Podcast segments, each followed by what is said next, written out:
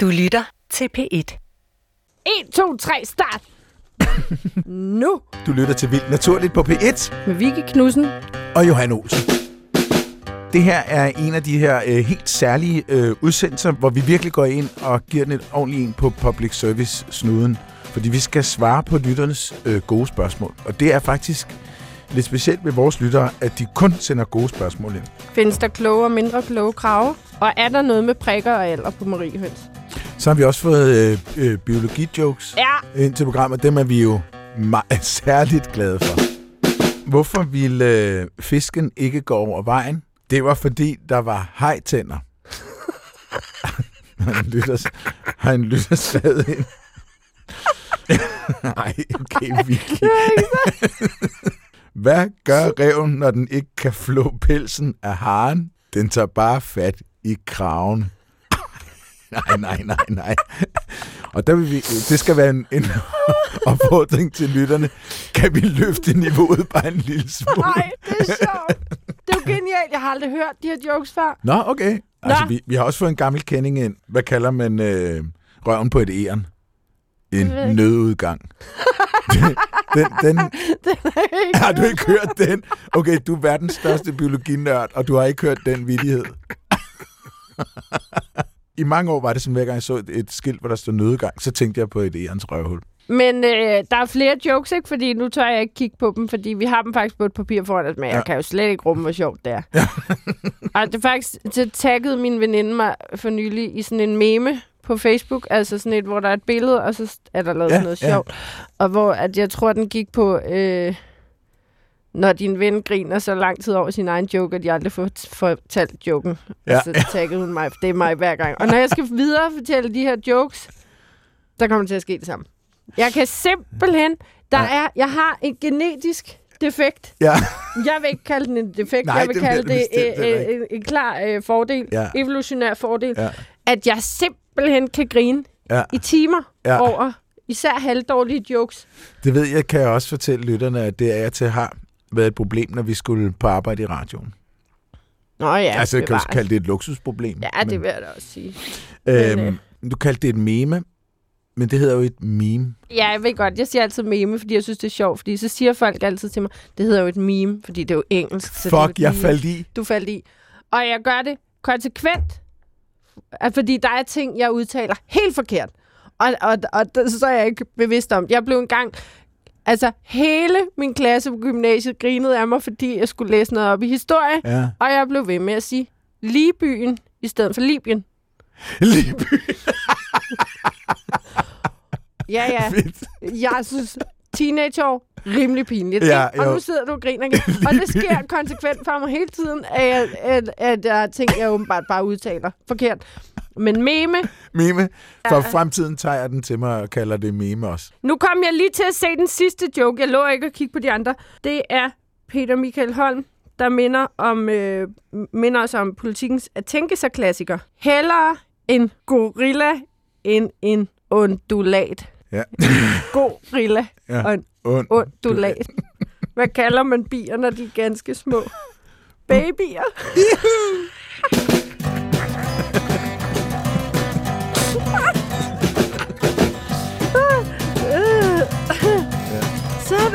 Så er vi i gang. Nu går jeg væk fra den side med jokesene. Det kan jeg simpelthen ikke tåle. Vil du starte, Johan? Jeg kunne godt tænke mig at starte med at sige, at jeg synes, der er rigtig, rigtig få spørgsmål, øh, som handler om øh, biokemi og, Ja. og proteinstrukturer øh, og sådan Ja. ting der. Det kan, det kan jeg faktisk ikke rigtig forstå, fordi det, er jo, det ville jo være umiddelbart at stille det spørg- spørgsmål i den kategori, fordi det, det kan jeg finde ud af. Men de her spørgsmål, Vicky, der kommer jeg ud i noget gætværk, men jeg tror, det er mere hen i din boldgade. Der kan man også sige, Johan, der kan man jo lave en hurtig, altså en hurtig lille statistik over, øh, hvad der måske er mest spændende. Og det er jo altid at nørde dyr og arter, ikke? Nå, okay. Gud, jamen så har jeg jo valgt galt. Det har du nemlig. Nej, dammit. Men du ved, der skal altid være nogen, der tager lorten. Og sådan, Ah, det er et slid. ja, det er et slid. Og sjovt nok ved jeg ikke, om Dorte har lyttet øh, for meget til vores program, for hun har i hvert fald skrevet, slidsomt liv for svaler. Mm-hmm. Ja. og Dorte Friis, hun øh, besøgte Sydafrika, øh, og der var hun i en landsby, hvor svalerne fløj ned og samlede mudder op med næbet. Kan det være de samme svaler, der yngler på den nordlige halvkugle, som efter den lange tur sydpå også yngler der? Hvis ja, er det sandelig et hårdt liv, de stakkels fugle har, mener Dorte. Mhm. Og det vil jeg give en fuldstændig ret i. Fuldstændig. ret. Fuldstændig ret. Ej, det bliver en lang joke, det her. På, Ja, altså det på den gode måde. Dorte, jeg vil bestemt mene, det ikke er de samme svaler. Det øh, holder de simpelthen ikke til. Fordi det er netop en rejse på 10.000 km, vores land- og bysvaler. Og de svaler tager fra Afrika. Altså, okay, fair nok. Nogle af dem flyver måske mindre end 10.000 km, men de fleste overvintrer i Sydafrika. Også vores mudsejlere, som så ikke er svaler. Men det er jo især landsvalerne og bysvalerne, som bruger mudder. Mhm. De svalerne graver huller ind i skrænter. De to andre bygger redder, øh, og jo nogle ret imponerende redder egentlig. Landsvalen sådan lidt åben skål, bysvalen sådan mere lukket med et lille tithul. Mm. Ja. Øh, og, men der er jo utrolig mange svalearter også øh, verden over, og også i Afrika. Jeg har også været i Sydafrika. Og vores svaler er jo dernede om vinteren, og kommer så tilbage om foråret. Okay, nu, nu skal jeg lige høre. Ja, fordi spørgsmålet var ikke, om det var de samme svaler, hun så i Sydafrika, som hun så i Danmark. Nej, men jo, om det er de samme, der yngler på den nordlige halvkugle, som derefter tager sydpå og yngler. Og yngler der. Men Ja. det gør de vel ikke. Nej. De øh, overvintrer dernede, fordi der er mere mad, og de kan ikke... Og det er varmere. Det er dejligt varmt. Det er og, simpelthen ferien. Ja, og det er også det, der nogle gange er lidt pudsigt med, hvor, altså, det her med, hvorfor flyver en fugl så langt? Kunne den ikke nøjes med Nordafrika eller Ja. eller andet? Men altså, det er jo igen evolutionen igennem tusinder af år. Hvis alle fugle i hele verden overvintrede det samme sted og ynglede det samme sted, så ville der helt sikkert ikke være mad nok. Så, men der er jo også nogle fugle undervejs, som faktisk, også i takt med klimaforandringer, ændrer lidt på deres trækstrategi. Grænsangeren og munken, to skønne danske fugle, Mhm. mm-hmm. der yngler i Danmark, de er begyndt at yngle, eller overvintre mere nordligt, så tager de måske bare til Sydeuropa, i stedet for at tage helt til Afrika. Nå, Så nogle af dem, fordi jo hurtigere du er tilbage på ynglepladsen, jo større chance er der også for, at du får et godt territorium. ja, ja, ja, ja. Det er jo selvfølgelig også en lidt større chance at tage, for eksempel i Danmark, hvor der i april lige pludselig kan falde sne. Hvis man så er ankommet som grænsanger, og det er der mange af dem, der er, Ja. så er der også øh, et par hårde dage, man går i møde. Ja. Men hvis man lige er øh, 500 km foran konkurrenterne, så er det jo en god ting, ikke? Okay, ja.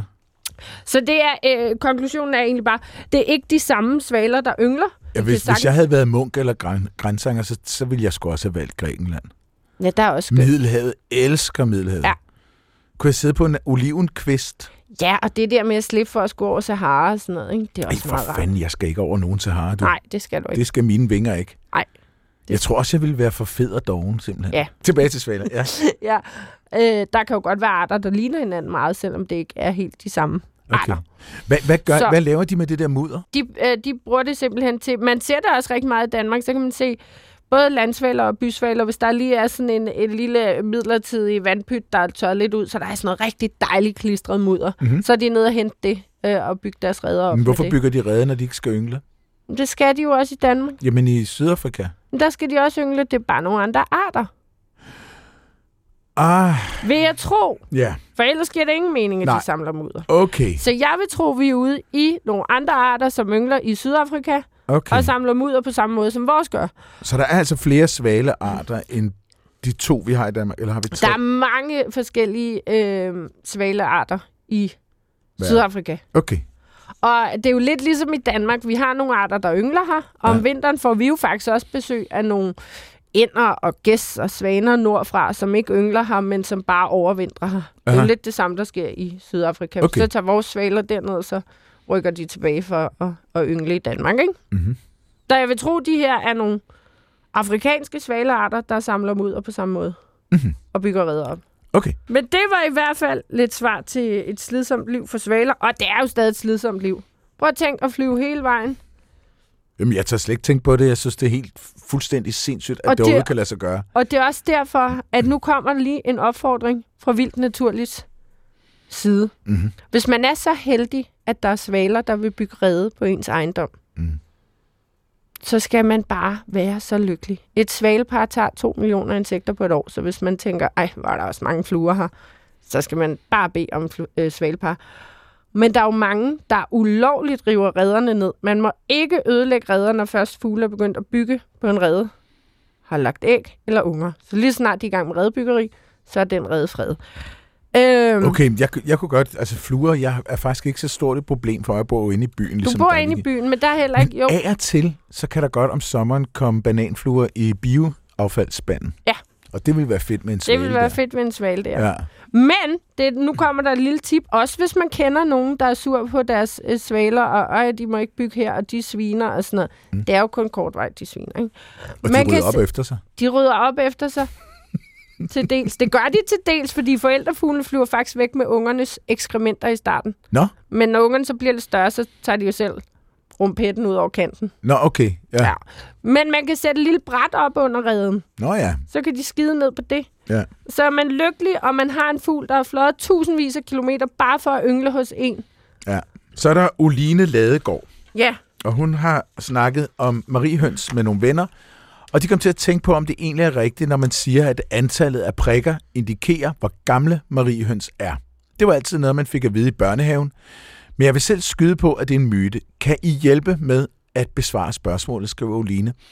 Og det, der kan man jo se, hvor galt det kan gå i børnehaven, mm. hvis, man, hvis man lyver over for børnene.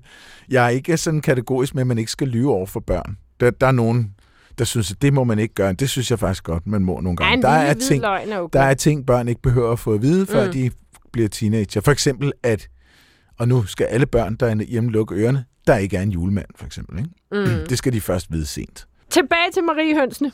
Ja, tilbage til Marie Hønsene, fordi spørgsmålet gik jo altså på, Uline spurgte, om antallet af prikker sagde noget om øh, Marie Hønens alder. Mm. Og det må jeg sige, nej, det gør det ikke. Nej.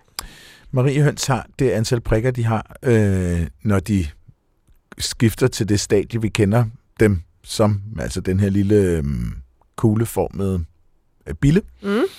Og så har den de, øh, de pletter, den har der, mm. Resten af livet. Mm. Og det, det er forskellige antal pletter af så forskellige arter. Mm. tænker jeg. Hvad siger du til det, Vicky? Det er fuldstændig korrekt. Faktisk er der også forskellige størrelser. Der er også nogen, der siger, ej, det er en baby mariehøn. Men så er Mhm. det bare en art, der er meget lille. Nå, Fordi den syvplettede mariehøn er jo den, alle ser hele tiden, ikke? Nå det er den der, som af og til også kommer i kolossale mængder. Ja, rød med, med syv sorte prikker. Det er vores ja. helt klart mest almindelige mariehøn. Syv Men- sorte prikker, det er egentlig sjovt med syv, ikke? Fordi man havde, jeg ville regne med noget, et lige antal. Altså, så der var et antal prikker på hver vinge, som var det samme, og de sad samme sted. Det er jo sådan, vi har jo, de er jo dyr er jo i reglen symmetriske. Ligesom dig og mig. Ja, Perfekt men den ene symmetrisk. plet sidder sådan hen over begge vinger op Så den, nakken. begge to, den sidder simpelthen i midten. Ja. Så vi kan også kalde den 3,5 3,5 gange toplettet. plet gang toplettet mariehøn. Marie. Så der er faktisk symmetri i den, selvom ja. det er en syvplettet. Mhm. Mm-hmm. Ikke desto mindre er der forskellige størrelser, forskellige arter, og jeg tror, det er i hvert fald over 40, men jeg tror faktisk, det er over 50 arter af mariehøns, Hold vi har i kæft. Danmark. Okay. Og Så det er der- grusomt rovdyr, ikke? Jo, det er et grusomt rovdyr. Der er rigtig mange arter, mange størrelser og mange farver. Men som du siger, Johan, lige så snart en mariehøne er kommet ud af sin puppe, den har jo fuldstændig forvandling. Den går fra at være en larve til at være en flot mariehøne af en art. Når den er ude af puppen, så er den fuldvoksen. Så og den, så har, den det har sådan- ikke et nymfestadie eller et eller andet øh, ind, ind imellem. Altså, det er der andre, der har. Græshopper for eksempel Mm-hmm. er jo også insekter, og de Ja. har nymfer. Okay. Så de, de, de, de bliver gradvist større, de her nymfer, Ja. indtil de bliver en fuldvoksen. Og så kommer der en græshop ud af. Ja. Okay. Og æderkopper, de vokser sig jo også. Det kalder man ikke. Altså, de vokser sig jo også gradvist større, ikke? Jo. Så er der som en lille bitte æderkop, og ligner en lille bitte æderkop, og bliver så en større og større æderkop. Men det gør mariehønnen ikke. Nej, eller sommerfugle for eksempel, de har også fuldstændig forvandling, ikke? De. Nå. går også og forpupper sig, og så går fra larve til... Altså, så larven vokser så større, indtil den er klar til at forpuppe sig. Mhm. Forpupper sig, bum, ud kommer der noget helt andet. Nå, skal vi tage et spørgsmål til? Ja, og lad os lige blive ved det med mariehøns. Mm-hmm. Fordi nu fik vi styr på det her med, at altså, prikker ikke afgør, hvor gamle mariehøns er. og der findes rigtig mange forskellige arter, farver og størrelser, og man skal lade være med, altså vi, skal, vi må væk fra det der med, at man bliver bildt løgne ind, når man er, er små, som ikke bare er små uskyldige hvide Nej. løgne. Det er jo derfor, Ja. ja. alle også tror, at, at, at knopsvanen altså bruger timer og uger på at gå og brække arme på folk. Og Ja, og at man kun bruger 10% af hjernen. Ja, Det er ja. også noget, man blev bildet ind, da man var lille. og at, at det hedder smørblomster. Ja, Det gør det jo heller ikke. og folk, der godt kan lide smør, bliver gule på næsen, hvis man står med en smørblomst helt tæt på. Ja. Det er altså faktisk rigtigt. Det er faktisk rigtig nok. Ja. Og at Marie Høns tisser. Den har jeg aldrig hørt. Var fordi, det godt kom sådan en lille gul klat, når du har holdt en Marie Høn. Nå, Så, så tror man, at den har tisset på en. Nå, det har jeg aldrig prøvet, at der kom en god klat. Har du eller ikke? Hørt. Nej, Ej, jeg er blevet tisset på af mange mariehøns. Men jeg har også holdt utrolig mange mariehøns. Men, øh, øh, hvis det ikke havde været dig, og det var bare et tilfældigt menneske, jeg mødte på gaden, så ville jeg tænke, wow, en tosse. Jeg er blevet tisset på af mange Marie. jamen, det er heller ikke helt forkert. Du er ikke rask. Men der er jo... Men det kunne godt være sådan en lille tårfrygtis. Ja. Fordi at man altså, bliver holdt af et meget stort menneske, ikke? Jo. Men, øh, og altså, jeg, jeg blomstrer jo altid op, når jeg fortæller om, at der ikke er nogen løbebiler eller snoge, der endnu har griset på mig, eller øh, udgydt øh, ulækre sekreter, for det kan de jo, fordi det er sådan en slags forsvarsmekanisme. Se Nå. her, ad, hvor det stinker, slip mig. Eller Nå. du vil ikke spise mig, fordi jeg smager virkelig grumt. Og det, jeg er virkelig nænsom med de her dyr. Men Ja. ja. altså, Mariehøns, åbenbart ikke. De tisser på mig konstant. Bortset fra, at det ikke er tis. Hvad er det så? Det er blod. Ew. Så de er refleksbløder fra knæene. Ej, måske har vi været inde på det her før, fordi vi har jo snakket om mariehøns før, Ja. med hensyn til aposematisme, at de er giftige og viser, at de er røde og øh, stærke, eller gule og stærke advarselsfarver, siger, lad være med at spise mig, jeg er giftig. Og man skal ikke spise mariehøns. Man kan dø af det, hvis man spiser tilpas store mængder. Men der er altså ikke noget farligt ved at holde dem. Men hvis en mariehøn tænker, hold kæft, et dumt rovdyr, der ikke har forstået, at de her advarselsfarver, de betyder, hold nu nallerne, næbet, tænderne langt væk. Jeg er giftig. Så kan den lige refleksbløde ud af knæet. Knældet på Oh benet. Og så kommer der gult blod ud, som så også smager utrolig ægelt og øh, øh, altså er endnu en advarsel. Så hvis man tror, at en mariehøn har tisset på en, så har den i virkeligheden blødt på en. Så Mariehøns er giftige? Ja, Det vidste jeg da ikke noget om. ej Johan, Det vidste jeg da ikke. Det er de da. Jamen, jeg har heller ikke lyst til Okay, at men spise dem. nej, det har den nemlig ikke, og instinktivt ved vi jo godt, at man ikke skal gå og proppe mariehøns. Det er jo værre med bær, hvor man ikke ved, om er det et rødt bær, fordi det er lækkert, eller Ja. er det et rødt bær, fordi det er giftigt. Ja. Men dyr med advarselsfarver, vi har også været inde på mimicry, at nogen så prøver at Ja, se ja. farlige ud, ligesom Ja, ja, de farlige dyr. Men mariehøns er giftige. De er, det ikke mimicry. De er ægte giftige. Wow. Ja. Så man må godt holde dem, sende dem op til vor herre, Ja. ja. øh, hvad man nu har lyst til, men lad være med at spise dem Nå, smager grimt Mm. og er ikke så sundt. Så det er jo smart, det der evolution, at man lige kan være giftig og nuttet på en gang. Det er Ja. ja. lidt ligesom mig. Ja. Nå, men vi har fået et spørgsmål mere om mariehøns. Mhm. Mm-hmm. I lidt samme dur. Fra Flemming Nielsen. Han mener i marts, at han så sorte mariehøns, der sad i solen i klynger i bøgehækken. Så spørger han, bliver de røde senere, eller findes der flere arter mariehøns? Så det er jo lidt, øh, den har vi allerede lidt svaret på. Der findes rigtig mange mariehøns, men måske kan vi spore os endnu mere ind her, Flemming. Jeg synes, det lyder mærkeligt, at de alle sammen er sorte. Man kan sige, den syvplettede mariehøn, tilbage til den. Når den kommer ud af puppen og ikke er hærdet, for det er jo sådan et exoskelet, et yderskelet, sådan en bille har. Når den ikke helt er hærdet, så øh, kan pletterne godt mangle. Så kan den godt se sådan helt rød ud. Og så skal mm-hmm. den lige hærde, så kommer farven på pletterne, ikke? Nå, Så, og det er det samme, hvis du finder en, en, øh, en øh, ørntvist eller en bænkebider, der lige har skiftet hud ja. eller exoskelet. Ja. Så kan de også være helt øh, hvidlige, eller næsten, altså, Nå. fordi de ikke er hærdet endnu. Mhm. Mm-hmm. Så de er ret sårbare lige i den der periode, hvor de ikke har, har fået hærdet exoskelettet.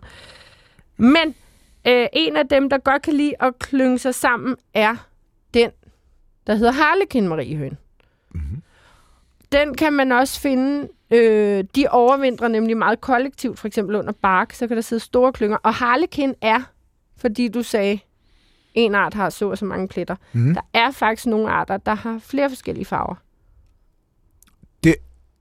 Øh, altså, hvor, hvor individer inden for samme art har forskellige farver. Ja. Og det er ikke kønsopdelt. Det er sådan lidt... Der er den, der hedder 10-plettet mariehøn, for eksempel. Hvor mange pletter har den? 10. Med mindre den er sort med to røde pletter. What? Så der er en rød variant med, med 10 sorte pletter, og den er ikke så stor som 7 pletter, lidt mindre. Og så er der en sort variant med to røde pletter. Så den findes i to farveformer.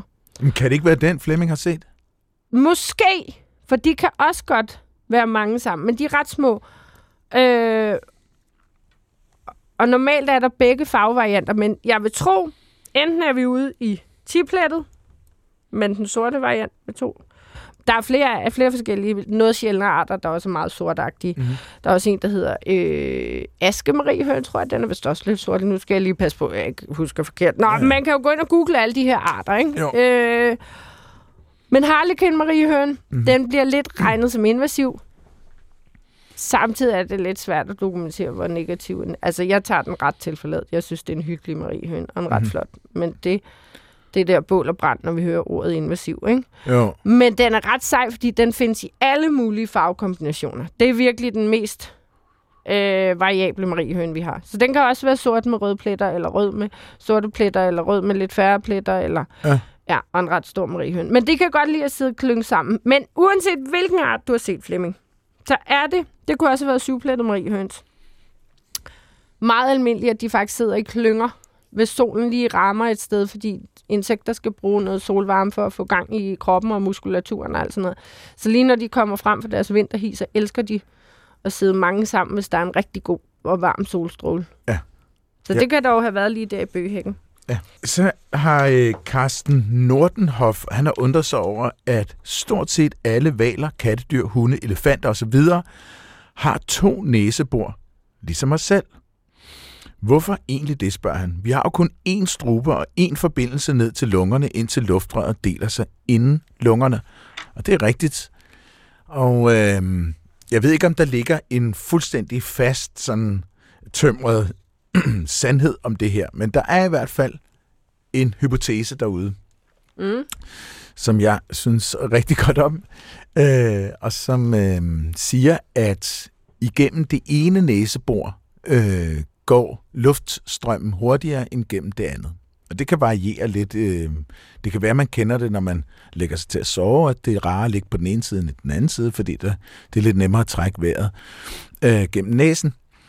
Øh, og det betyder så, at duftreceptorerne i det ene næsebor, de øh, opfanger øh, lynhurtigt, øh, hvis der er en, en ny lugt i, i, i rummet, eller der, hvor man er. Mens øh, øh, duftreceptorerne i det andet næsebor, de øh, har mere tid til at, øh, at øh, opfatte dufte, som måske er lidt... Øh, som måske ikke binder lige så godt til, til receptorerne, så de ligger og inkuberer lidt længere ind i det ene næsebor. Mm. Og det har jeg lavet mig fortælle, at det sku- kunne være en mu- mulig forklaring på, at to næsebor er så udbredt. Det er en meget god forklaring. Jeg kan også godt lide den. Jeg synes også, det er praktisk, når jeg bliver syg. Ja. Ja. Øhm, nu er det meget længe siden, jeg har været syg. Mm-hmm. Mhm. Fordi gennem corona har man jo været så isoleret, så det har jo ikke været til at skrabe en influenza sammen. Nej. Altså, Nej. Øh, Jeg har også savnet det. Ja. på en eller anden måde har jeg formået at undgå corona, men, men når man får sådan noget forkølelse eller influenza, eller hvor det, man får ondt i halsen og bliver stoppet i næsen, så er der rigtig, rigtig tit, hvor hvis man ikke ligger sig med totalt dødsfeber og ingenting kan, fordi man er så syg, Mm. men hvor man bare er virkelig halsløg og bør Mm. blive hjemme, fordi man er nok lidt smittefarlig, så er det kun min ene side, der er ramt af gangen Altså næsen. Og halsen. Enten så er jeg stoppet i højre næsebor og har ondt i højre side af halsen, eller også så er det venstre og venstre. Og det kan også skifte fra dag til dag. Og det er jo meget praktisk, så føler jeg stadig lidt, at jeg er rask i den ene halvdel. Altså, og det er sikkert, ja, nu skal Johan til at sige et eller andet om logo igen. Men det er Nej, jeg synes, det er dybt fascinerende. Ja, så jeg er tit kun helt stoppet i det ene næsebor, eller har ondt i den ene side af halsen. Og det kan så det højre side, ej, så har jeg vildt ondt i manden i højre side Nå. og, og, om mandagen, og Ja. så om tirsdagen, så er det venstre side, så er det hoppet derover. Okay. Jeg, jeg, jeg har det meget med, at jeg kan mærke, at jeg har to personer inde i mig, som taler med hinanden. Mm. Specielt når jeg er alene hjemme. Ja. Så det er jo også sådan en måde at være delt op i to på, Yep. kan man sige. Og det fejler ikke heller ikke noget. Nej, det er faktisk en ting, som jeg har altid i, i mit liv har sat stor pris på at tale med mig selv. Jeg begyndte Også højt. seriøst Mm. på et eller andet tidspunkt, måske i mine teenageår, måske i start 20'erne, og tænke, altså er jeg den eneste, der taler med mig selv ind i hovedet? Kan Ja. ja. vide, hvordan alle... Lige pludselig blev det et virkelig stort issue for mig, fordi når man talte med andre, så talte man jo med andre, havde Ja. ja. øjenkontakt og sådan noget. Ja. Lige pludselig tænker jeg, kan vide, om min hjerne er fucked up? Altså taler andre også til sig selv det op i tænkte du hovedet? vel ikke? Og... Jo, jo. Nå. Men så har det jo også vist, der er et eller andet studie, den må vi følge op på, der er et eller andet studie, der har vist, at der er forskellige måder, man taler med sig selv op i hovedet, eller Nå. Tænker. Altså, at nogen nærmest tiltaler sig selv. Nu skal at du også lige... Nå, nu, ja. Eller nu skulle jeg også lige... Eller, altså, at tredje person, eller taler man direkte til sig selv. Det mener jeg, der kom et eller andet studie, at der faktisk er forskel på. Ja, hvad fanden Jeg taler i første person til mig selv. jeg tror også, Nå, nu jeg skal taler lige første... Nu skal den der, ah. Olsen, Ej, nu du glemte du den igen. Ja, sammen. Eller hold kæft, var du ynkelig lige nu. Ja. Knudsen for helvede. ja. Det er din tur til at læse et spørgsmål op. Nå, men der er faktisk lige et lille bonusspørgsmål fra Karsten. Nå ja. Fordi han undrer sig også over øjnene. Øh, og spørger, om kender en forklaring på, hvorfor nogle dyr, for eksempel os selv, har runde pupiller, mens andre, for eksempel geder, har aflange pupiller. Det er da rigtigt, ja. Og der, hvis Carsten ikke har hørt det, så vores allerførste program, det handlede faktisk om øjne. Mm-hmm. Hvor vi til dels var inde på det her. Både med, om man havde to øjne eller flere, eller om man havde nogle meget øh, simple øjne i panden, hvis man var et insekt for eksempel.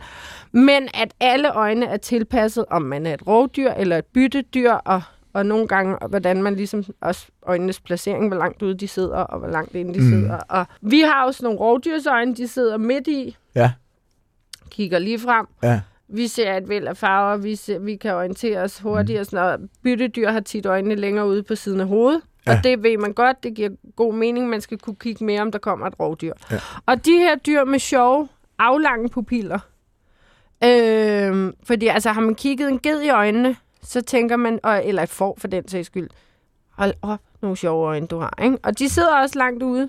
Heste har også nogle virkelig sjove pupiller, hvor Hmm. at øh, øh, nogle gange så er der nærmest sådan noget snuttegrut, brutterut, sådan et lidt krølleagtigt uden på pupillen. Det Nå. ser også sjovt ud. Kun Jeg har virkelig stirret ind i mange hesteøjne. Mhm. Mm-hmm. Nå, anyways, det er jo dyr, der er flugtdyr. Der kan være et potentielt bytte for rovdyr. Mhm. Mm-hmm. Og dyr, som græsser, Mm-hmm. har hovedet nede ved jorden, spiser, amen, amen, amen, amen, amen.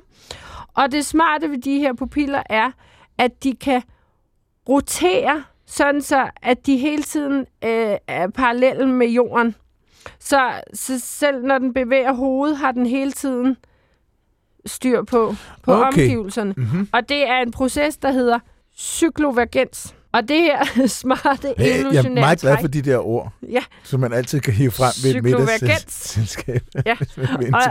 Folk. den her smarte evolutionære tilpasning mm. hjælper altså pupillerne til at øh, altså, gøre det mest optimalt for dyret at græsse, hvor den er lidt udsat, fordi den har hovedet nede, men ja. samtidig have helt styr på Altså, den kigger ikke... Den kan hele tiden holde øje med omgivelserne, selvom den har hovedet nede og Ja, græsser. fordi der ville være, vi være fucked. Hvis, ville vi, vi hvis jeg gik ud på en græsplæne og begyndte at spise græsset, Så vil du overhovedet jeg ville ikke ikke ane, om der kom en elefant gående for at slå mig i hovedet. Det, det ville jeg ikke. Du vil mest kunne se græsset, Ja. og så vil du virkelig prøve at kigge op og til Ja. siden, og du vil måske, når benet fra elefanten var lige foran dit hoved, vil du kunne se den. Ja. Du vil måske kunne høre den lidt før bevares, Men det kunne men være, at jeg havde musik i ørerne. det kunne godt være.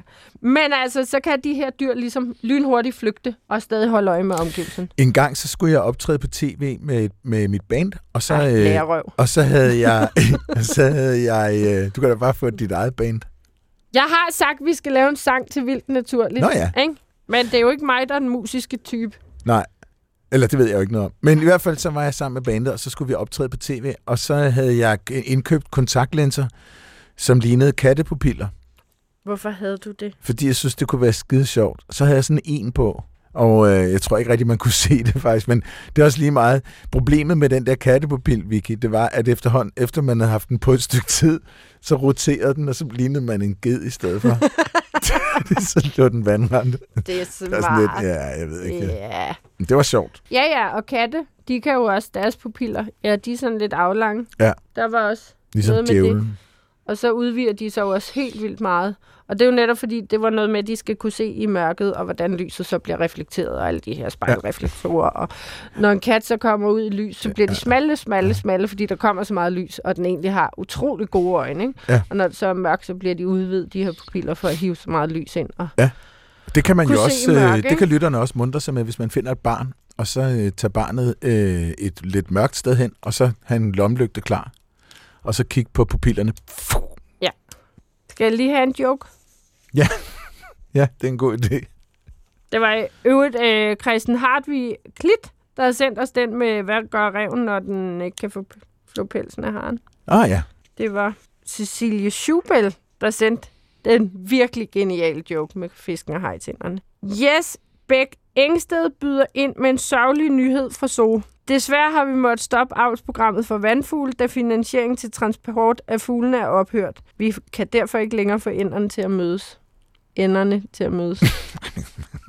Bjørn Rasmussen. Og Mm. nu jeg, er vi er jo glade for, når lyttere skriver ind, der hedder noget, som også er et dyr. Ja. Det kan vi godt lide. Ja. Bjørn Rasmussen, han har selv fundet på denne her. Hvad kan man sige om en frø, der bliver forfulgt af en meget stor fugl? Den bliver Nå. stalket. der vil gerne sige tak, Bjørn, for den. Det er sjovt. Ja. Og Jakob Jensen spørger, hvilke fugle møder man oftest på skipisten? Hmm. Skiskade og rullekrav. Skide. Det kunne også være en knæskade. Det kunne også være en gnist. Jamen, vi skal lige have den her Okay. fra Claus Sterbo igen med babyerne. Og vi er, skal igen nævne, at vi på Vildt Naturligt er meget glade for, når folk hedder noget med et dyr. Claus Sterbo. Hvad kalder man en ål, når den er helt lille? En knappenål. Det er bedre end glasål.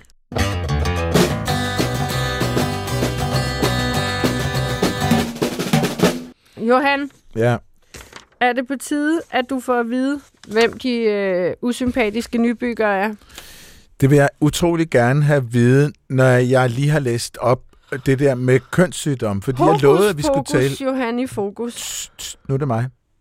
Ja, sjovt nok. Sigrid Djernes Ja. har undret sig over, om dyr også får kønssygdomme. Det tænker jeg nok, de burde kunne få, men jeg har aldrig hørt om det. Er der nogle eksempler på forskning i det inden for specifikke arter, spørger hun. Jeg har det fuldstændig ligesom Sigrid, at det må der være. Selvfølgelig er der kønssygdomme inden for dyr. Vi mennesket er også dyr. Og Det jeg har hørt er der. rygter om, at der findes kønssygdomme til mennesker også.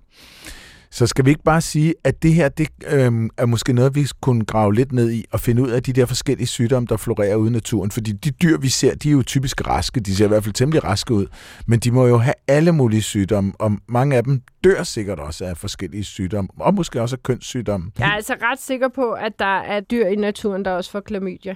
Nå, selv Koalaer. Koala-klamydia. Koala-klamydia. Men det kan være, at vi kan lave et program om kønssygdomme hos Jamen, dyr. ja, øh, kønssygdom eller, køns, eller sygdom i det hele. Så jeg vil gerne lige sige tak til Side for at stille det her spørgsmål. Nå, men altså, vil du så høre om de usympatiske nybyggere? Ja, Jo Kruse har i løbet af de seneste 2-3 år år oplevet, at de almindelige husæderkopper med rund krop og forholdsvis korte ben er fordrevet af en ny art. De nye er meget mindre med en aflang cylindrisk krop på ca. 2 mm tykkelse, 5-8 mm længde og meget lange ben. Lidt i retning af et stankelben. De gamle lavede tæppespind i diverse hjørner, mens de nye spind ikke er placeret pænt i et hjørne. Det er mere stort og voluminøst 3D, fortæller Jo Kruse. Og spørg, hvad er det for nogle usympatiske nybyggere? jeg synes, det er virkelig flot observeret. Ja, de gamle Mm. beboere, husæderkopperne, og det lyder jo rigtigt jo, det er jeg rigtig glad for, for mange kalder dem jagtæderkopper, men det er jo trækspindere, som laver sådan nogle spilvæv i et hjørne med et hul i midten, hvor de sidder og gemmer sig inde i, og noget, noget så rør spilvævet, så kommer de faren ud. Mm-hmm. Og øh, stor husæderkop er nok den allermest almindelige. Lille husæderkop er også forholdsvis almindelig, men slet ikke lige så almindelig som stor husæderkop. Og rustrød husæderkop. Der er flere arter af, af, af, af trækspinder, men det er de tre sådan, husæderkopper, man, man kan være heldig at finde derhjemme. Mm-hmm. Rustrød den mest sjældne af de tre. Anyways, dem jo har set, der laver voluminøse 3D-net op i hjørnerne, som ikke er særlig pæne, er Maja-æderkopper. Maja æderkopper. Ja, og det er sådan, at nu kommer det. Der bliver altid rodet rundt i stankelben, mejer og mejeræderkopper. Stankelben, insekter, seksben, vinger. Flyver rundt, langben, helt mm. rigtigt. Laver ikke spindelvæv. Helt stille og roligt insekt. Kan godt lide at lægge æg ud i græsplænen. Så kommer der store tykke stankelbenslaver. Æderkopper kan til gengæld godt lide at fange stankelben, fordi det er et dejligt måltid. De er tit store sådan nogle stankelben. Nå, det var stankelben. Mange forskellige arter. Rigtig mange forskellige arter stankelben. Så er der mejer. Mejer er spindlere. Otte ben. Otte ben. Rigtig mange arter. Ligner mest en bussemand med otte ben. Mm, Fordi den har ikke kun... særlig pænt at sige om nogen. Det er da heller ikke pænt at sige, at det ikke er pænt at sige, at bussemand er grimt. Det Nå. kan da godt være, det er pænt, bussemand. Ja, okay, der fejlede jeg. Ja. Det, det er i hvert fald bare en rund krop. Ja. Fordi den har øjnene oppe i panden. Mm. Hvor æderkopper er todelte. Forkrop, bagkrop. Og så er, er den altså ligesom diffunderet sammen til en snotklat på en mejer. Nå. Det kan godt være en meget orange snotklat. For eksempel en orange vægmejer. Mm-hmm. Ikke? Jo. Ja. Det kan være en hedemejer.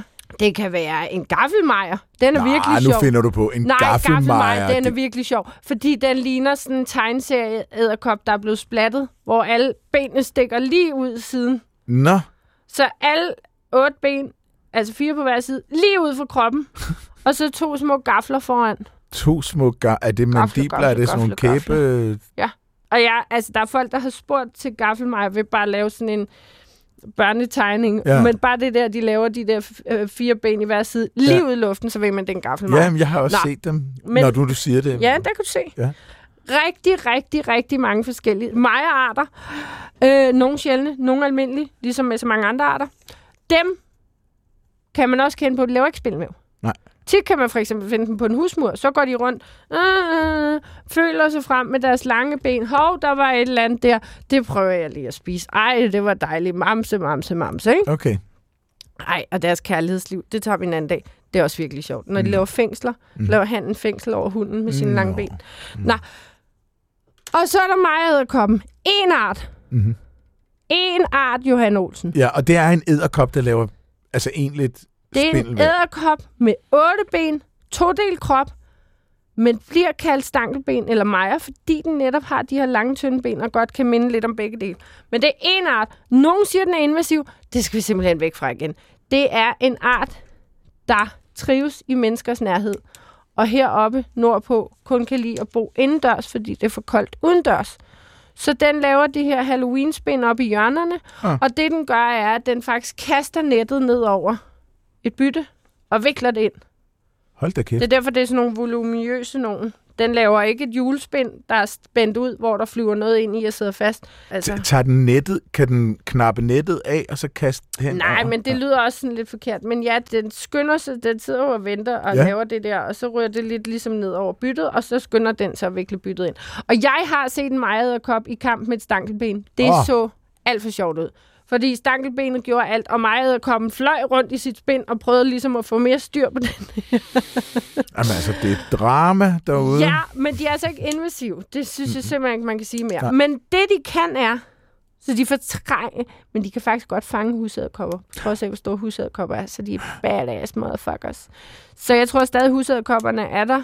Det kan være, at de er blevet spist. Det kan også være, at de bare har fundet andre kroge. Men øh, normalt kan husæderkopperne altså godt lige være udenfor. De kan også godt lige være indenfor. Men mejetæderkopperne er primært indenfor. Men skal vi ikke sige til Jo, at det, det er bare sådan naturens gang, er, at nu er der simpelthen kommet nogle mejeræderkopper ind og har overtaget uh, Owner, the, the turf. Ja, ownerstedet. ja, og så kan det være om et par år, at så er det husæderkoppen, der kommer tilbage. Man ved det ikke. Ja. Jeg, jeg hørte om nogen, der for nylig var på valsafari, apropos øh, drama derude. Så overværede de, og det var jo sådan, at selv biologer var overrasket over, for de havde ikke set det her før, så overværede de i omegnen af 70 spækhuggere nedlægge en blåval. Det hørte jeg godt. Er du sindssyg? Hvor de der spækhuggere, nogle af dem, de hvilede sig, og andre, de bed den i kæberne, kastede sig op på den, prøvede at trykke den ned under vandet, kastede sig op og lå oven på åndehullet, for simpelthen at få den der blåval ned. Hold nu kæft, en valfars-safari. Der er også der. mad til oh, mange wow. dage. Ja, altså det var ikke... Hvis man får nedlagt en blåval, ikke? Ja, den kan jo blive over 30 meter, men den her, den var 16 meter ja. lang, ung blå, blåval, der fik ja. en rigtig grim overraskelse der. Og det, det sjove ved den historie var sådan set, at, at man var ikke klar over, at spækhugger, altså hvis det er så stort antal spækhugger, så kender de ikke nødvendigvis hinanden. Så de er kaldt. Alle spækhuggere med blå bånd kom hen til, hvor vi er, fordi så skal vi spise. Så de har hjulpet hinanden, og de kunne kommunikere med hinanden, uden mm. at kende hinanden, være i familie eller komme ja. fra samme flok. Og ja, det er det også er interessant. Vildt. Ja. Og, simpelthen, og det er meget, meget koordineret. Nogen venter, og nogen de lægger angriber øh, og prøver at trykke blåvalen ned, mm. og andre de kommer ned fra og bider den. Det er specielt i kæberne, hvor den er, det er sindssygt. Hvor den er følsom. Ja. Det er sindssygt, Johan Ja, jeg, jeg kan anbefale dig prøve Naturen er... at opspore nogle af de billeder, der er taget af det der scenarie. Hvor underligt den er meget vidunderlig. Ja, den, apropos vidunderlig, så lytter du til Vildt Naturligt på P1 med vidunderlig Vicky og... Naturlig Johan. jeg vil også være vidunderlig. Inger Gadegaard Olsen har... Gud, det må noget være noget familie. Kørende med gråkraver. Mm. Ja, det må være noget for din familie. Men hun undrer sig over to kravers mærkværdige adfærd omkring fritidshuset på Sydlangeland gennem de seneste fem år. Vi ved, at kravfugle er meget intelligente, men netop derfor kan vi ikke forstå deres adfærd omkring vores hus, fortæller hun. Vores to gråkraver angriber vinduerne med kløerne fremme. Ja, de kaster nærmest kroppen ind i ruderne. Altid i øverste tredjedel af ruden tæt på tagskægget. De har tre favoritruder, men kan i perioder angribe samtlige 15 ruder, og der er også mange ruder, mm-hmm. og desuden angribe nederste tredjedel af terrassedøren. Samtlige vores ruder er fuldstændig ridset af kravtær. Vi har forsøgt at skræmme dem væk med klap og råb. Det betyder, at de ofte kun angriber vinduerne, når vi ikke er hjemme. Men så snart vi kommer kørende mod huset, kan vi se, at de flyver væk øh, til nærmeste lund af høje træer. Hvis bilen er væk, og der stadig er en af os hjemme, kan vi opleve, hvordan de angriber ruderne. Hvorfor i al verden gør de det? Angriber de deres eget spejlbillede i ruden? Tror de, de ser en konkurrent i ruderne? Opfatter de også eller huset som fjende, der skal angribes? Og hvor klogt er det lige? Spørg Inger Gadegaard Olsen. Hun er også åben for, at graven måske simpelthen bare driller. De er jo netop ret intelligente. Så spørgsmålet er, om de frække gråkravs adfærd kan forklares på nogen måde, og om der er nogen gode råd til at få dem til at holde op med at ødelægge øh, ruderne, og hvordan de bliver gode venner med gråkravene, så de kan leve i fredelig sameksistens, spørger Inger, som har sendt bevisbilleder med af kravtær på ruderne. Og Inger, jeg har en løsning. For det første er gråkraver enormt intelligente. Det er der ingen tvivl om. Øhm, og det er også derfor, hvis I først har prøvet at skræmme væk, jamen, så er det også derfor, de øh, flyver, fordi så bliver det lidt forskrækket. Du er inde på det helt rigtige, fordi det, der sker, er, at nogle fugle, når de ser en spejling af deres eget spejlbillede. En spejling af spejlbilledet? ja, det blev lidt tricky. Når de ser et spejlbillede mm. af sig selv, så vil de tro, det er en konkurrent. Jeg har med garanti tidligere været inde på i det her program, at husgaden kan bestå spejltesten og altså genkende sig selv. Men gråkrav har ikke klaret spejltesten endnu, og det er der mange dyr, der ikke har, og mange fugle. Så når de her gråkrav helt sikkert har territorie og yngler lige ved jeres sommerhus, og så ser deres eget spejlbillede, så tror de, at der er gråkraver, der er ved at indtage deres område. Og på trods af deres intelligens, og der er jeg lidt skuffet over det gråkraver det her, fordi jeg troede faktisk, de var klogere, så vil de blive ved med at angribe de her konkurrenter, der jo prøver at tage deres sted. Altså, og det er sikkert derfor, der er tre yndlingsruder. Det er sikkert der, der oftest er det bedste spejlbillede, og så nogle gange så flytter solen sig, og så vil der lige pludselig være en spejling i nogle af de andre ruder. Og løsningen er en lille smule besværlig, men funktionel. Lad mig gætte. Ja. Bare klask noget træ op foran vinduerne, Bare luk hele hytten ned med skodder. Sådan det. Sort plastiksæk. Ja. Nej, det man kan gøre er, at mange prøver at hænge noget op på indersiden. Det hjælper ikke, så bliver spejlbilledet Nej. næsten mere kraftigt. Så man kan lige tage et gammelt lagen, eller et viskestykke, eller et eller andet. Og så, jeg vil gætte på, godt lyde som om, altså nu er kraver ret stedfaste hele året, men jeg kunne forestille mig at det her aller værst, når de skal til at yngle. Inger, det er op med noget, et eller andet stof. Et eller andet, der ligesom skjuler spejlbilledet, især på de der tre ruder. Og det er ikke fordi, der skal være noget stof for hele tiden, men så kan det være, at gråkraven fatter.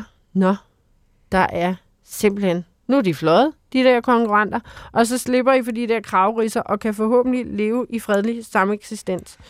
Øhm, Fordi nu har de, de, er jo faktisk lært kravene, at når de er der, og bilen står der, så gør de det ikke. Så skal de bare holde sig væk. Nej, men lige præcis. Så, så det, det er bare kun, når de ikke er der. Så når de ikke er der, så og man kunne måske lige slå et lille søm i begge sider, så lige trække et eller andet stof for, når man mm. ikke er der. Og så netop, altså det er jo ikke fordi, det skal være på, når I er inde i huset, mm. men hvis det lige er på en periode, så kan det være, at kraverne netop altså giver op. Og især måske bare starte med de tre ruder, der er rigtig slemme, og se om det hjælper.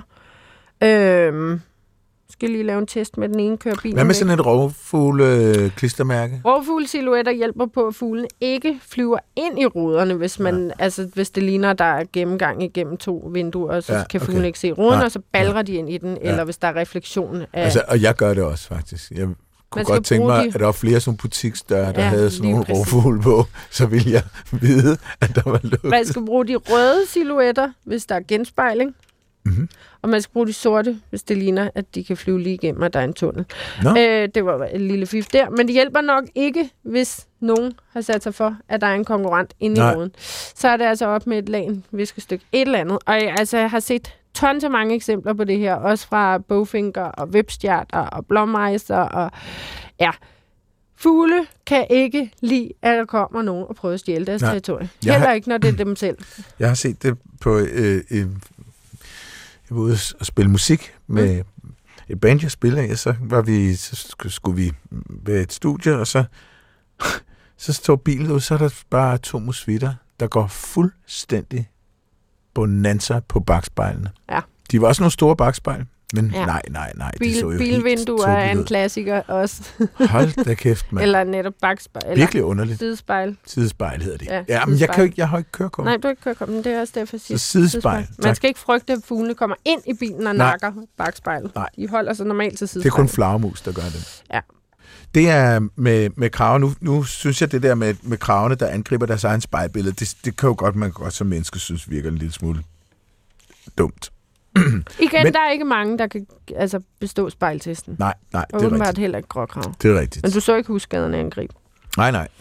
Nå, men, men vi har faktisk øh, Dorte, som bor på Holmen i København. Mm. Hun har en altan, hvor hun om vinteren godt kan finde på at stille en gryderet på køl. Mm. Og det er faktisk også noget, som jeg gør rigtig meget for at skåne mod natur en lille smule, så kan man lige så køle det af ud på altanen, i stedet for at sætte det ind i sit køleskab. Ja. Det er jo fint. Hvis man Men- har en altan. Ja, hvis man har en ikke altan. er så privilegeret. Ja, om du kan, du kan få noget af vores. Okay. Men det har vist sig, at kravfugle bruger det som intelligenstest, skriver, skriver Dorte. For nogle år siden, så stillede hun bare gryden ud med låg på, men lågen, låget havde et, et langt håndtag, og en skade fandt ud af, at den kunne ramme håndtaget, og på den måde vippe låget af. Igen, husskader. Ja. De kan noget. Ja, de er ret Ja. kvikke. Klog af skade, så at sige. Lærte Dorte at sætte en elastik over låget, så det blev holdt fast. Men for nylig fandt en gråkrav ud af at bide elastikken over, og så var der adgang til lækkerierne i gryden. Så nu har Dorte givet fortabt over for de kloge fugle og indstillet sig på at sætte gryderne i køleskab. Det er en utrolig fed historie, og det tror jeg, der er rigtig mange mennesker, der har prøvet det der. Og, og som sagt har jeg også prøvet Jeg endte med at lægge en relativt stor sten oven på låget, og det løste mit problem. Ja. Fordi jeg har også haft øh, gråkraver øh, på min altan, der har fundet ud af ret vilde ting, ret vilde måder at få, få åbnet til sådan en, en øh, gryde. Ja. Så, så selv en vegetardal øh, kan, Det kan Kan godt man er vel omnivor, altså alt Ja, ja, ja. Men, og lidt comeback til gråkraven der. Det er Ja. altså en ret intelligent fugl, på Ja. trods af, den ikke kan genkende sit eget og, spejlbillede. og helt utrolig flot. Helt utroligt flot. Både husgaden, gråkraven, ja. elsk dem. Ja. Fantastiske. Og sortkraven, ravnen, algen, roen, dem alle sammen. Øh, jeg kan også øh, tilføje til gråkravens forsvar i, hvor intelligent den egentlig er, fordi man netop har også udsat mange forskellige arter kraver for test, og de kan ja. jo gennemføre de vildeste test. Ja. Men jeg så engang i en, en, sådan en, en firkantet fedt blokholder til småfugle. Ja hænge i en meget lang snor, fordi at de her kravfugle skulle sammen ikke spise de her dyre fedtkugler. Det var kun mm. til de små fugle. Så satte kraven sig op på grenen, og så kom det helt geniale. Mm-hmm. Så hæv den snoren med næbet, og tog snoren ind under den ene fod. Nej. Hæv, hæv, hæv, indtil den havde fået den der op, og så kunne den spise løs. Okay, sejt. Man kan, man kan altså også, øh, man kan også hygge sig i timevis penne på det der YouTube og finde øh, videoer, hvor folk de udsætter kraver for alle mulige intelligens. Der er, ret, ja. der er nogen, der er ret vilde. Ja, præcis. Så har vi en opfølgning fra sidst, Johan. Mm-hmm, det er rigtigt. Fordi der var vi inde på, at Martin Lundholm og hans kone havde registreret en kraftig duft af mandler i Hammerbakke nord for Aalborg. Og så spurgte jeg jo øh, vores kloge ven Bjørli Lermand. Mm-hmm. Og altså budet var, at det kunne komme fra knækket grene fra pronustræer, altså sådan nogle blommelignende træer mm-hmm. og buske, som for eksempel øh, kirsebær og slåen. Samtidig opfordrede vi lytterne til at dele deres erfaringer med mandelduft. Øh, altså, så ting, der dufter af mandler og ja. marcipan. Og Kirsten Nielsen har skrevet og fortalt, at det i hvert fald lugter meget kraftigt af bitre mandler, når man beskærer den stedsegrønne laverbær-kirsebær. Nå? Ulla Kruse har også ofte fornemmet duften af marcipan i sin have, når hun om efteråret går forbi et bed med høje stavter. Jeg har efterhånden fået snuset mig frem til, at det er det tørre løv på planten hjortetrøst, der udsender duften. Min hjortetrøst er købt på en planteskole og bliver 2,5 meter høj, men den findes jo i stort antal i naturen, især langs åer og vandløb, hvor den bliver knap så høj, skriver Ulla. Også et godt bud. Og hjortetrøst, det er til gengæld bare en yndlingsplante. Okay. Altså, den er hjemmehørende, og den kan også øh, fungere i haver, og altså, insekterne elsker den. Og den er smuk. Og nu dufter den også af mandler, så det gør den jo bare endnu mere skøn. Og Flemming Krav, han oplyser, at han i skarp konkurrence med Solsorten plukker majhæens sorte bær i juli, og øh, sat på snaps, så smager den også af mandel. Okay. Så det var tre mandel. Ja. Bud. Duften, den øh, særlige duft af, af mandel, øh, kommer fra et, øh, et øh, molekyle, et stof, der hedder amygdalin. Og det er udbredt i naturen, og det findes i bedre mandler, i aprikoser, æbler, ferskner, blommer, sikkert også en masse andre steder. Så det er derude.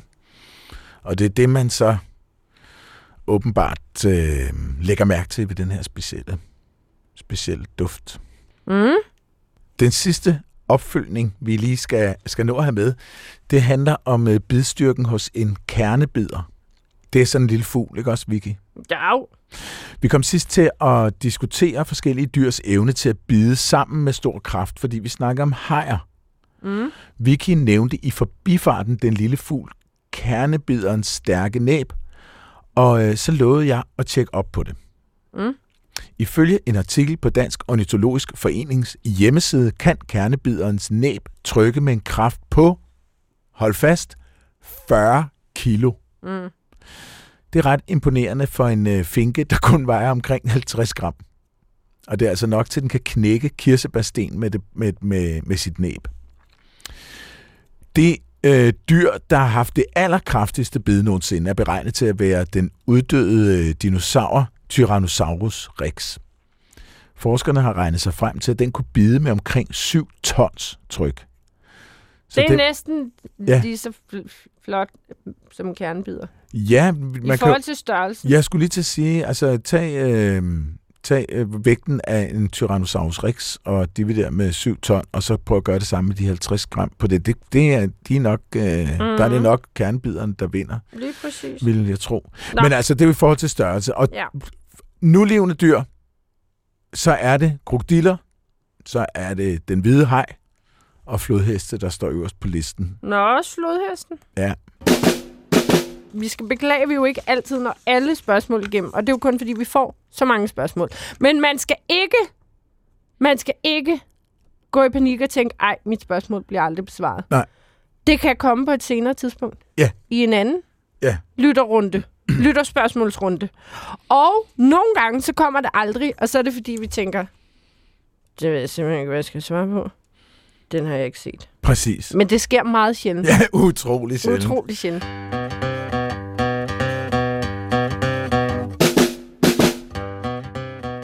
Men så er der jo heller ikke andet end at sige tak for i dag, Johan. Og slutte af med, Elena Schmidt skriver med henvisning til en af vores tidligere favoritter, hvor at jeg øh, ikke overraskende var øh, ved at omkomme af grin over, at en hundfrø var en frøken. Mm. Ja, men så skriver hun, men der er jo undtagelser, nemlig en giftfrø. Det er også sjovt. den er god. Den var god. Ja, det er. Og med de ord, så vil vi bare opfordre lytterne til at sende flere dårlige, øh, øh, gode biologi-jokes ind, og, øh, og, øh, Gode og ros til programmet, og, Og ros. gode, og gode spørgsmål. Og hvad er det, vi, hvor kan man skrive hen? Vildt naturligt snabelag dr.dk. Ja, og man kan høre øh, udsendelserne på podcast, der hvor man nu finder sådan nogen hen. Så øh, vil vi gerne sige tak til alle jer lyttere, der lyttede med. Og tak til Karsten. Tak for i dag. Tak for i dag.